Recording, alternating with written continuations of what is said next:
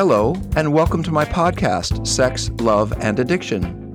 This show was created to provide accurate expert information and support for those seeking insight into the painful realities of cheating and infidelity, sex and porn addiction, as well as the relationship between chronic drug abuse and paired sexual behavior, commonly known as chemsex. I'm your host, Dr. Rob Weiss, a licensed therapist, addiction specialist, sexologist, clinical educator, and author of 10 books on intimacy, addiction, sexuality, and relationship health. This podcast is a forum for discussing sex, love, and addiction in frank, fact based, informative ways. My primary goal is to bring you clear advice, opinions, and feedback from some of the world's most renowned experts in human sexuality, trauma, addiction, mental health, and relationship intimacy. This show is sponsored by Seeking Integrity treatment programs, which are also dedicated to providing expert focused, highly specialized residential treatment for men struggling with sex, porn, and related addictions. You can learn more about Seeking Integrity and my work there at www.seekingintegrity.com. Now let's get started.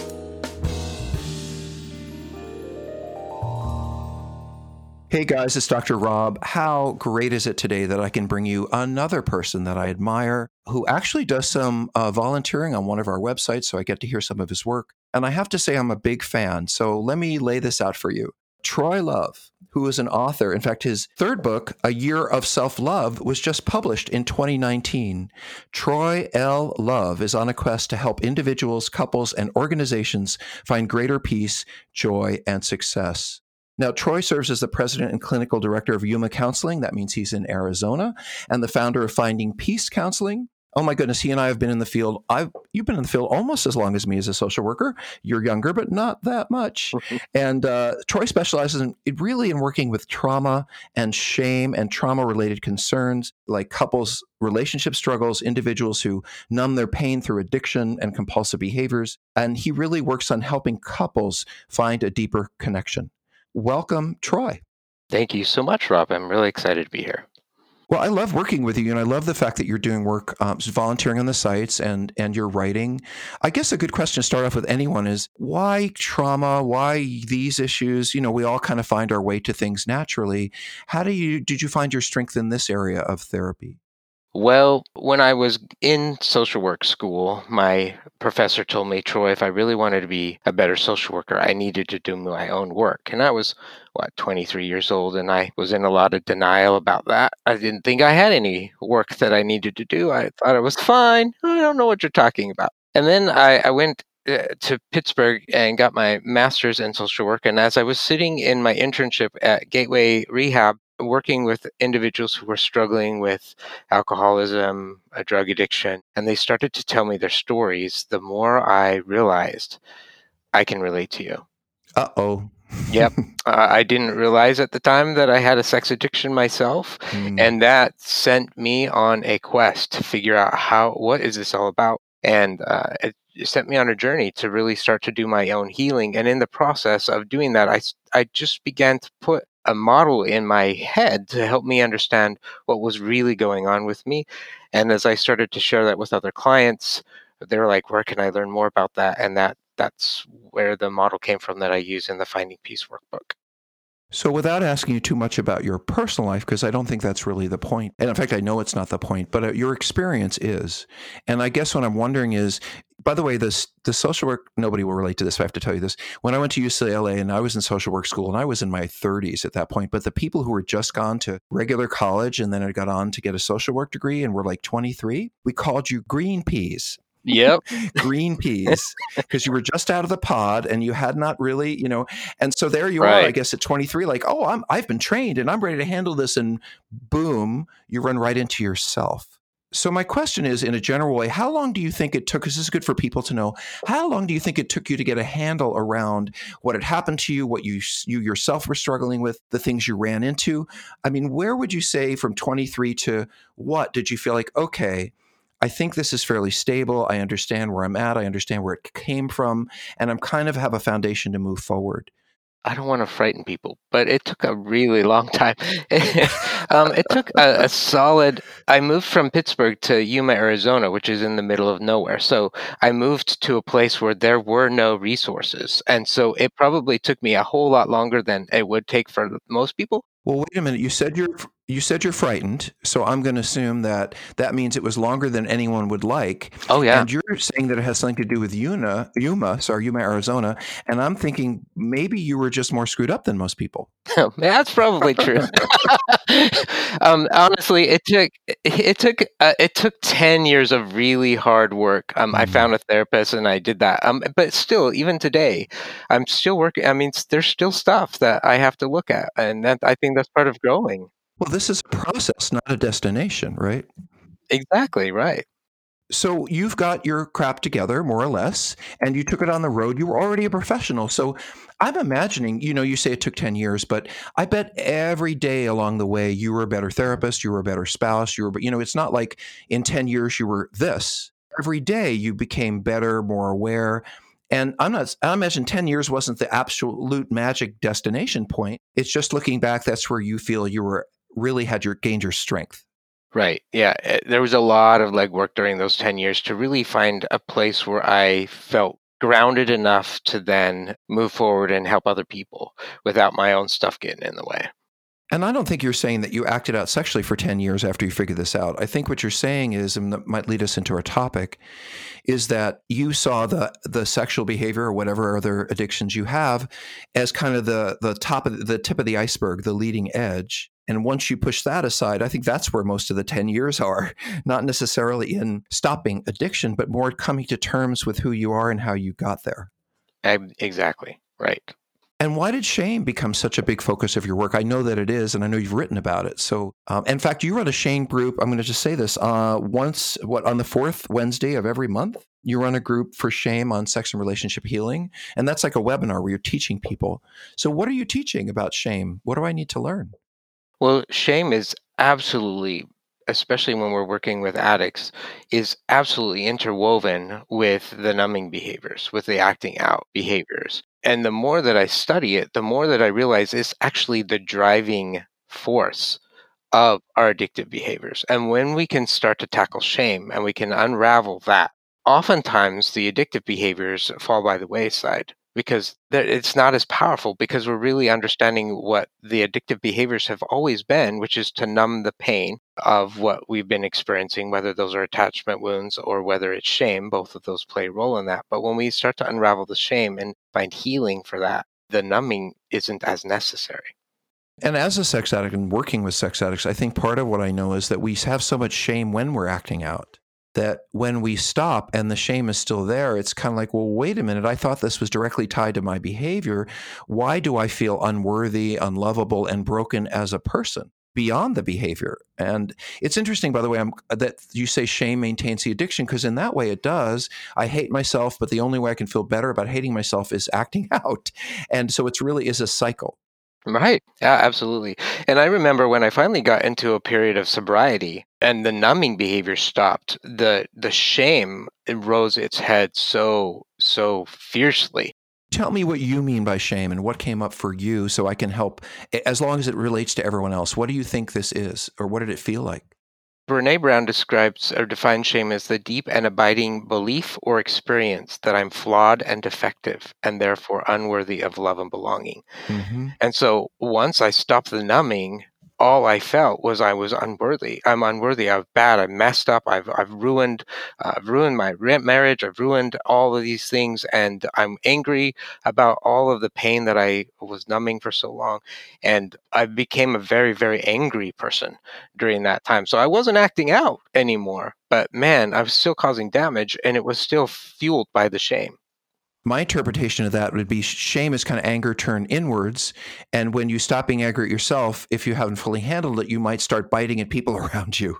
Yeah, uh, pushing them away uh, unintentionally, subconsciously, because I don't feel that I'm worthy of your love. I don't feel like I'm worthy of your acceptance. And so I'm going to find ways to push you away, even though that's not accurate. I am worthy and they love me.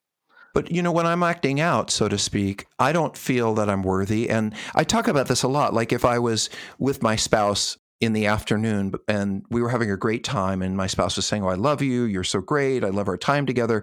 But that morning i'd been in a strip club. Even though they were giving me all this love and filling the needs that everybody wants to have filled i wouldn't be able to take that in because of shame. I would say to myself well i don't deserve this. If they knew what i was doing but once that passes and I'm no longer hiding and I no longer have secrets, I agree with you. We are just still filled with shame. What is that about?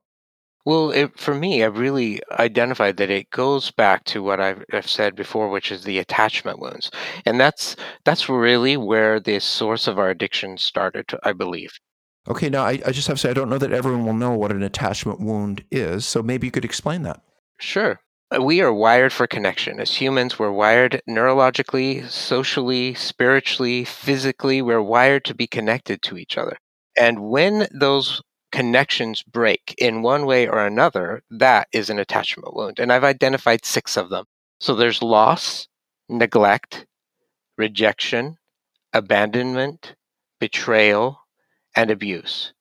And so, especially as children, but it also can happen when we're adults, um, especially as children. When we live in imperfect families, we live with imperfect people who behave in ways that end up causing these wounds of rejection or abandonment or abuse or whatever. Those can run really deep. And then what we end up identifying as a result of those wounds is we develop negative core beliefs that get wired into our nervous system. I'm bad. There's something wrong with me. I can't trust other people.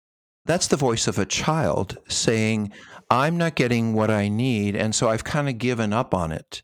And I'm going to live the rest of my life not really believing that I'm worth it because that's what I learned when I was little. And little kids don't look up and say, "Oh, well, mom's a drunk and dad is fooling around and that's why my needs aren't met, getting met." Young children say it must be my fault. And addicts, by the way, carry around the, they carry that around their whole lives. That's why we don't reach out for help. That's why we isolate. That's why we turn to substances and behaviors because it's easier for us and less emotionally threatening than turning to people, which is what healthy people do.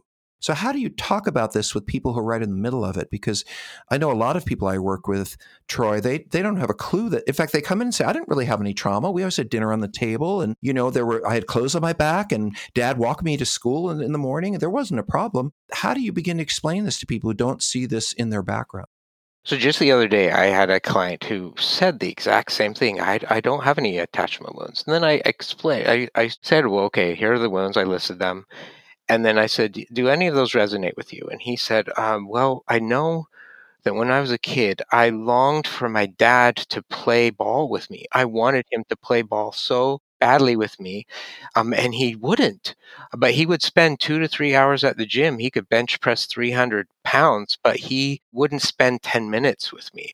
And so we identified, well, that's the neglect wound. And the moment I labeled it, man, he just tears rolling down his face, and he began to identify, oh my gosh, I do have this wound that has been there for so long. And what have I ended up believing about myself is I'm just not worthy of your attention. I, I'm not, I don't matter to you.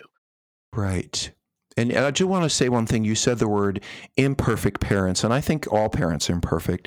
I think what you're talking about is parents who are very wounded and can't get away from their wounds and end up passing those wounds on in their relationship with their children. Because, I mean, perfect parent, I don't know any perfect parents. Imperfect parents are actually a good thing, but deeply wounded, broken parents are, are not. Right. And so what happens within his belief of I'm not I must not be worthy is then he found ways to prove to himself that he was enough, addiction, whatever. I think what you're saying, I want to make this clearer, is that when the man or woman, when the person has no place to go with their shame and they run into situations that most people would turn to people or get comforted by, they don't do that. They isolate and they turn to addiction. Is that kind of what you wanted to say? Yeah. Or is that what, just what I'm saying? Well, so when when these wounds, and I use the analogy of sunburns. Okay, so when you're sunburned, you can still function, you can still go to work, you can do whatever you need to do, but you really hope that nobody comes up and touches you, because if they do, it's going to hurt, and that's what these attachment wounds are like they never healed. So this, for example, this kid, um, his neglect wound never healed, and it's gotten bigger and bigger. And every time, now that he's married and he feels like his wife is pulling away from him or his friends are pulling away from him, it's like they just rubbed up against that sunburn, and then there's an immediate reaction. And it's usually the flight or flight response. I'm either going to pull away or I'm going to get very angry. So it's that wound. And then that wound becomes so painful that I got to find a way to numb it. I'm not going to go do wound care because I don't even maybe even acknowledge the wound exists, but it hurts so bad I got to go find a way to numb it. And that's where our brain then begins to learn, well, oh, this addiction really made this wound not hurt so bad for a minute. Oh, that worked really well. And then the addiction begins to be wired into the brain. And that actually, I would say, may even come earlier when I learned to dissociate and space out and use fantasy as a means of supporting myself instead of people in childhood. I mean, addictions are really about fantasy and losing yourself in something that isn't real. So it almost seems like a lifelong habit that's learned early in life when I'm not getting something to blame myself and then kind of go somewhere else in my head that makes me feel better. But Troy, if that starts at really young in childhood, does anyone really ever get over it? Do they fix it? Oh, I don't think you or me would be doing our job if we didn't believe that healing was possible. I used to work in the hospital and I, I loved looking at the really nasty wound pictures of people with their nasty wounds. I think that's information we don't want to know about you, but please continue. but I was fascinated, number one, how bad the wounds were, but I also loved listening to the nurses and how they would treat those wounds. And over time, those wounds would get smaller and smaller, and then the person would be healed. And that's really what I look at from an emotional perspective. These wounds can be really big and really painful, but I believe if we do the proper wound care, they can be healed. But the scars remain, right? I mean, we're never fully healed. We can never go back and be two or three again and get what we didn't get then. There'll always be, I think, this feeling of longing or needfulness or or fear or like you said fear of i mean those things kind of haunt us all our lives but we can really turn down the volume right and it's it's very similar to when the sunburn finally goes away if somebody bumps up against you it, it, there's not that deep reaction it's like oh you just invaded my space maybe but it's not that fight or flight response anymore you write about this and you kind of wrote a book about really about shame and early attachment wounds what, what is that book and how do you use it in helping people so the book is uh, it's a workbook. It's called Find the Finding Peace Workbook. Finding Peace, great. Yes, and the center of the model is a yin and yang, and on one side is pain, and the other side is peace. And we we really I, I think for most of us we would really like to live in a world where there wasn't any pain and there wasn't any suffering and unfortunately that's not the reality and sometimes the pain helps us to be able to find peace. We can use it as a way to be able to go to the place of peace. Oh, pain can produce tremendous change and positive effects. In fact, some people don't grow unless they go through the pain. Exactly. And so they have to go together as much as I think we would love for them not to. They have to go together. So the pain is, you know, for me is uh, associated with those attachment wounds, but I can also then find peace. I can find meaning. I can I can rewrite those negative messages that have been written on my nervous system to positive core beliefs so that even when maybe my rejection wound is bumped, instead of immediately connecting with, oh, I'm bad, I'm no good, there's something wrong with me, saying, well, you know what? I think I'm enough. And maybe that person is having some hard time with themselves. And it helps me show up with empathy and compassion. And I'm able to own my stuff without shame. And that that's really what the model is. How do we move into that place of peace, even though pain still might be occurring? And kind of what you're talking about a little bit is narcissism in the sense of the world is about me and I see it the way I want to see it. I don't have a lot of empathy and compassion, probably for myself or others. That's very much like an addict. And it's interesting because a lot of people say, and I don't think they're right, you know, narcissism can't be healed, narcissism can't be grown from. Most of the narcissistic traits I see come out of trauma and attachment wounds. It's that person saying, I'm so important and special because they felt so unimportant and so not special when they were growing up. Exactly. If you think about somebody who maybe has had a heart attack or um, that's uh, somebody who got in a car accident and they're in the hospital for a really long time as they're healing, there's a lot of attention mm-hmm. being played to them and they're in pain. So, in that, you would you could say, well, you're just narcissistic. You're just worried about yourself. But no, well, my appendix hurts. right. But really, the pain has. Uh, when we're in pain, of course, we are focused on ourselves. We're trying mm-hmm. to figure mm-hmm. out a way to relieve the suffering. Mm-hmm. Um, we get stuck there, and then that can be, uh, you know, narcissistic in nature. Mm-hmm. But really, when we start to heal it, we we develop that place of it's not all about me like that you know there's big there's more to this world than just me but in the pain that's all we focus on it's all about me I think what I'm hearing you say is that I cannot have true compassion and empathy for others if I dismiss my own pain. If I just say, oh, well, mom wasn't around and dad was busy and it must be my fault that they didn't pay more attention to me, then I can never really understand others' pain because I'm dismissing my own. Is that part of what you're saying? Yes, absolutely. Uh, there's that it's expression that says you can't love other people until you love yourself. And I wrestled with that for a long time because I thought I was a very loving individual. But I, as I sat with that for a while, I finally realized, well, I can love other people, but the problem is, as long as I'm stuck in that shameful place, I can't let them love me back. I can't accept their love for me back. And in a way, I then push them away, which exacerbates my own woundedness. But when I can allow myself to do wound care and I can allow that in, they can love me, I can love them, and it becomes this symbiotic, wonderful relationship. Hey there. I sure hope you're enjoying this Sex, Love, and Addiction podcast. Before we continue, I'd like to remind you that if you or someone you know or love needs treatment for sex addiction, porn addiction, or co occurring drug problems, Seeking Integrity can help. For more information, please visit our website at www.seekingintegrity.com. That's seekingintegrity.com or call us at 747 234 4325.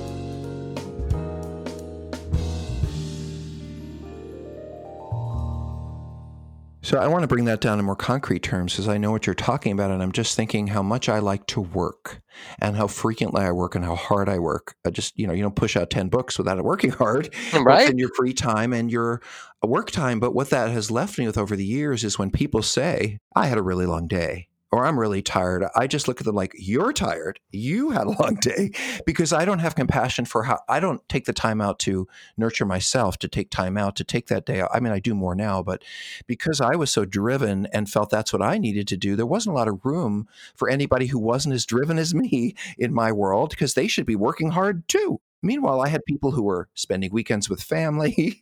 they were going and enjoying an evening with their grandkids, whatever. I'm sitting and working and saying, What's wrong with you that you're enjoying your life? That sort of feels like what you're talking about. Like if I couldn't give myself a break, then in fact, I'm not going to be at all compassionate toward others. I'm going to shut them out. Part of what I do in the workbook is I, I talk about shame, but I personify it. I've created six different characters of shame that then show up and start talking to us and as you you're sharing that example of that i'm driven and i have to i i then would say if i was working with someone like that okay so which shadows of shame have just shut up for you? What are they saying? Why are they saying that? And it actually helps us be able to break apart and and dismantle the lies that shame tells us. So is this a voice of abandonment? Is this the voice of neglect? Is that kind of what you're saying well, uh, so I'll give you the one that's usually the loudest for most people is the judge. And it's that inner critic voice that tells you that you're not enough and you're not perfect enough and you need to try harder. And what's wrong with you that you're not trying harder? And I can't believe you failed. Try, I think I have Judge Judy just to say it. I think that's my inner judge. I'm pretty sure of it. Um, but please continue. No, I, I love that. that. That's what I have them do. I say, imagine what that that voice looks like judge judy or whatever. Imagine now imagine that that that voice is sitting across from you from on the couch and it's having a conversation and it's shaming you. Do you go along with it? Do you say oh you're right. Oh my gosh. Uh, or do you say no i don't want to i don't want to listen to you. And it gives it gives them an opportunity to step away from the voice and start to challenge it a little bit but can an active addict do that? Because I am constantly giving myself a reason, if I'm an active addict, for that judge to stand up and say, well, see, here you go being a loser again. Look what you just did.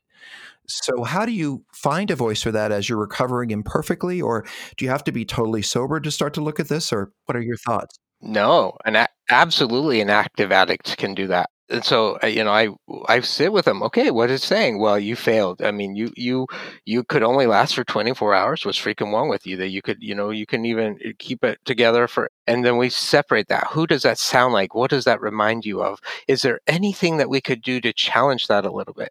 And if we also look at well why is the judge there? Well the judge has this belief it's inaccurate but the judge has this belief that if i can perfect you you won't be rejected anymore. You won't be neglected anymore. You won't be abandoned anymore. So if I can just make you perfect, you won't be hurt.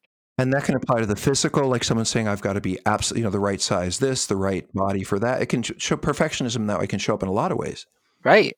And then we challenge, well, you know, that that's not reality. There's some wonderful, mm. beautiful people on this planet who have done amazing things and they've still been rejected. They've still been abandoned. So that that isn't that's not an accurate belief system. Mm-hmm.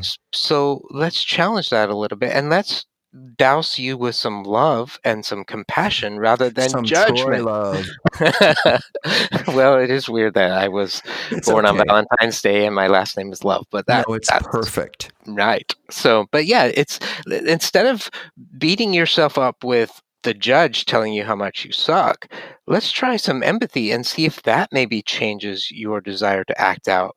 And maybe that helps you uh, reach out a little bit better, going to a meeting, reaching out, because your judge is going to tell you not to. But maybe with love and compassion and just even a little bit of hope that somebody will love on me if I tell my stuff. That's the process of breaking that shame apart. And if you don't mind, just briefly, what are some of the other characters you've got a judge? Who else have you got? Uh, another one that's really loud for people is the impotent one. And the impotent one is like this whiny voice that just tells you, you can't. You can't. So the words that the impotent one uses are always and never. You're never going to get any better. I don't even know why you bother. It's always going to be this way. I- no one's ever going to show up for you. Just that that whiny, like Lots of black and white thinking. very much so. hmm And so oftentimes you put those two together and they're tag teaming. Well, you're not perfect enough. And yeah, and you're never going to get any better. Well, whew, no wonder why I'm going to go out and use this is awful, right? So, are you saying in a way, and, and just to before we go back to more voices, that having this part of you inside of you and having had these losses in early life doesn't offer a lot of hope to people for things to be different? No, um, they they lie. They just they just shame you all day long. That's not very hopeful, right? But we got to shine light on them. We got to call them out. And in back in the day, I would have said, you know, cast them out. But now I've realized, okay, you've you're actually here because you're trying to help me. The way you're helping is not that helpful. But let me thank you. Let me eh, offer gratitude. Thank you so much for your trying to help me that's not the way that I'm going to do it. But I appreciate that. Every time I've taught a client to do that, it silences the voices for a little while. They're like, "Oh, really? You're thanking me? Well, okay." And then they're they're and now I have the space to go reach out, connect, do all the things that I need to do to actually heal those uh, wounds, address those wounds, get my needs met in healthy ways. Well, in the most basic way, you're talking about how addicts heal. I mean, I have to move from, you know, I'm an awful person. How could I have done this to, oh, I'm kind of a broken person that had a lot of bad things happen to me and I kind of don't know any better. And therefore, I can forgive myself because I have a whole new set of learning to do. Because a bad person, we can't really help bad people, but people who've made mistakes who want to grow, we can help those people. But what you're talking about is getting them there. shining light on those stories, challenging them, helping them see that they're actually not true, gives them hope that, oh, and especially when we personify them, I put them across the room, I I actually then have a place where, wow, you know what? I don't have to be hijacked by you anymore. I can do something, I can talk to you, I can question, I can ask instead of just saying, oh, yep, you're right, you're right, you're, you're, right. I have two thoughts for you. One is, um, well, actually, this is a good one. I'll start with this. You know, a lot of times the people that we're working with, whatever their addictive problems, but most often love, sex, and intimacy, porn, they come in and they say, well, my spouse or partner is so angry and, you know, because they've been found out. And, and you know spouses i've written books about this like out of the doghouse. It's very hard for spouses to heal and very difficult for someone who's very shame based to even fully understand the pain of their spouse or what they need to do to heal it because they don't forgive themselves but the challenge is you know i'm working with someone like you to reduce their shame to build a relationship with the parts of themselves that feel make them feel inadequate and unworthy and to feel like a stronger more proud person but then they go home and their spouse says you're a piece of shit you ruined my life I can't believe you did these things to me. And they have every right to feel that way because of what's happened to them. So, how do you balance someone holding on to these little green shoots of healing when they go home and they have a uh, understandably furious spouse who certainly doesn't want them to forgive themselves because they don't want them to ever be forgiven? They're so hurt. How do you balance those things? In part when uh, when i'm working with a spouse i help them understand that you just have a huge betrayal wound that just got opened up. Maybe it existed when you were little and it got reopened or maybe it's brand new. But with every wound there is a negative core belief attached to that. So the betrayal wound what is it that they end up believing? Well i wasn't enough. I wasn't enough for you I wasn't worth staying with. I wasn't attractive enough. Mm-hmm. Right. And then that's where the shame shows up for them. And then they, they behave in their ways of trying to prove that they are enough in, in unhealthy ways too. So helping them kind of understand, like, look, I get that you are really hurting. Let's challenge what you're end up believing about yourself too. And in that process, trying to help them both see that the other person is wounded I mean, and you you identified it's really hard to be able to go home. I'm already shaming myself, and then I come home, and that spouse is so mad at me. Yes, it's so hard and part of that i'm like eh, i remember going to a presentation with where you spoke and then like well you got in the doghouse for a reason like you got to own some of your behavior for a little bit and and and just know that as long as you can start doing your work and you can create some empathy and some space it creates a place for the wife or the spouse to also begin to heal as well and and they now if i'm being heard and acknowledged my pain level is going to go down a little bit I'm going to be more open and tolerant to listening to where you come from.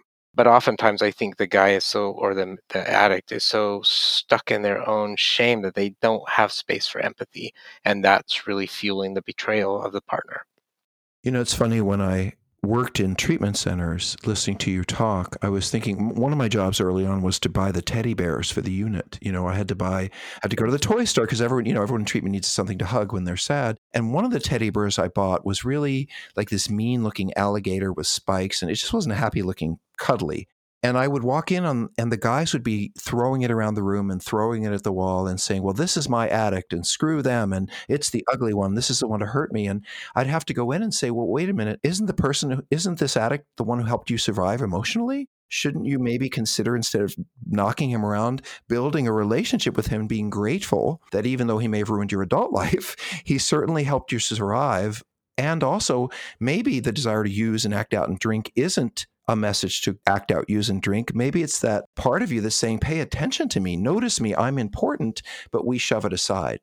The Buddhist monk Thich Nhat Hanh, I don't know if I ever am saying his name right. Um, he did a he did a interview with Oprah, and he talks about the four mantras, and one of the mantras is "Darling, I suffer," and you're looking at your partner, and um, they're looking at each other, and then the the mantra in return is "Darling, I know that you suffer. I am here for you." And I've I've had couples in my office try that where they sit and it's what was interesting is oftentimes the spouse is like uh, my suffering is so intense that I can't bear to look at your suffering. I can't hold space for your suffering. And I'm like, that is where the dilemma is then, because it's breaking down your ability to connect and actually provide soothing healing for each other because you cannot hold the other person's suffering. And shame is what makes that happen and unravels that. Troy, I, I, have a lot of guests on. You know, I've probably done about 80 shows or something like that. But I have to say, this is one of the clearest depictions that I've heard of what the healing process is for someone who's wounded beyond working on addiction. And you really touch me with the concept that we have to build a loving relationship with ourselves, every part of ourselves, even the imperfect, broken ones, or we're not going to be able to go forward in a way that's healthy. And that's almost counterintuitive to an addict. You know, I, I feel like I've had so many patients say, I need to be beaten up. I need to be thrown against the wall. I need you to really, you know, show me how horrible I am so I won't do this anymore. And, you know, that is the natural instinct on some level, but it's the opposite of where they need to go. It doesn't work. Uh, you look at the attachment wounds of rejection and abandonment, for example. Every time that I allow the, the the judge to bully me. Every time I do that, I'm rejecting myself, which makes the wound bigger. I have to use compassion and love to heal that wound. Otherwise, I'm stuck in that cycle. So, compassion and love and empathy is the only way out, in, in my opinion, of healing these wounds and healing the, the addiction and reaching out and letting people love on you and you loving them. It's the only way out. Otherwise, we're trapped in that pain forever and ever. And there is no way around. I'll just put the pain aside and do my best. Yeah, that's denial. That works really well. it's a try. it, it, it's a way of numbing, and I get it. And yeah, you're right. It won't work because the your pain will continue to show up and say, "You got to take care of me. I need you to tend to my wounds here." So, uh, I guess I have a question for the general person who's listening, because not everyone, for sure, ever makes it to therapy. Some people you know they can't afford it they don't have the resources they may never get there or the resources that are uh, offered to them are really not adequate so you know you and i uh, we're privileged. We went to school we went to graduate school we had the resources whether insurance or cash to pay for a lot of therapy and grow. And as you said it's a long process. What do you say to the person who might get six sessions and that's the best they can do and they're going to trust it means are they getting support from their family? How do they heal these deep wounds without a guide like you or me? Or can they? I have a buddy who wrote the introduction of the Finding Peace book. He says, maybe you don't have access to a therapist. Maybe you can't afford it. But how about you get this and you get a group of people together and you do it together? And I have actually talked to some individuals who have done that. They got together and they did the workbook together, start a book group, you know, pick a book. It doesn't have to be mine, but uh, find a way to maybe do that. With the whole COVID 19 thing, it's really opened, I think, our eyes to identify there are other ways to connect besides in person. We can use Zoom meetings, whatever. But I guess what I would say to that person is number one, I know what that feels like when I was living in a really rural area and I, I didn't have anyone. I didn't give up. I kept looking and I found a therapist who could work with me over the phone. I found resources. I found support groups that I could attend that are available. So don't give up. There are places of healing and hope all over the world that can help you with the wound care to help you find peace. And I think that this is one of the reasons that Troy volunteers on sexandrelationshiphealing.com. I mean, we all show up there because we understand that people need it, that we got help and that we got really deep, important help, and that other people not be able to act, may not be able to access it. And that's what the free website is all about. So when do you volunteer uh, regularly? You're there every week, aren't you? Yeah, so I, I have a men's group that runs every Friday morning, and you can go to the, the website and find that. And then on the fourth Wednesday of every month, I also do a an open webinar where anybody can attend and ask questions. Um, so that's open to women, men, general public, whoever would like to attend, and um, open it up for general questions. Troy, I'm impressed with you as I always am. And I guess I just want to finish by saying, how could people who are probably feeling as moved by you as I am, how would they find you? How can they reach out to you, get help with you, read your materials? Are, are there some websites they could look at? Yeah, the easiest way to find me is going to troyllove.com. And there um, I, am offering a free free five day finding peace challenge that opens up the introduction to the wounds and it's just really simple. You get an email from me for five days um, it's free. You can go there to the website. You can also get access to the books that i've written and, and other resources that are there. So it's troyllove.com you're on amazon too right? I am on amazon yes. All of the books are available on amazon so, folks, if you're as impressed with Troy as I am, and I am, please drop by one of the free groups on sex and relationship healing. Please stop by his website. Uh, I hate that you got to a website after your own name. I think that's so cool. I wish I could have done that. Thank you. And I think this is someone that can produce some profound learning if you're willing to sit down and take the time to understand what he has to say. Thank you so much for joining us, Troy. I hope we have you back again because this is great conversation. Thank you, Robert. It's been wonderful. Thanks. Hi, this is Dr. Rob again. Thank you for joining us today. If this show has inspired you to seek further information for yourself or someone you love, I encourage you to visit our treatment center website, which is www.seekingintegrity.com. There you'll find some useful information about the residential treatment we provide, which I think is some of the best, most useful short term effective intensive care you can find for sexual addiction and compulsivity, as well as combined drug sex or chemsex problems. On seekingintegrity.com, you can find some useful advice and direction for healing. And don't forget, if you want to write me about this podcast or reach any of my guests, please write me at rob at seekingintegrity.com. I really look forward to our next time together. Take good care.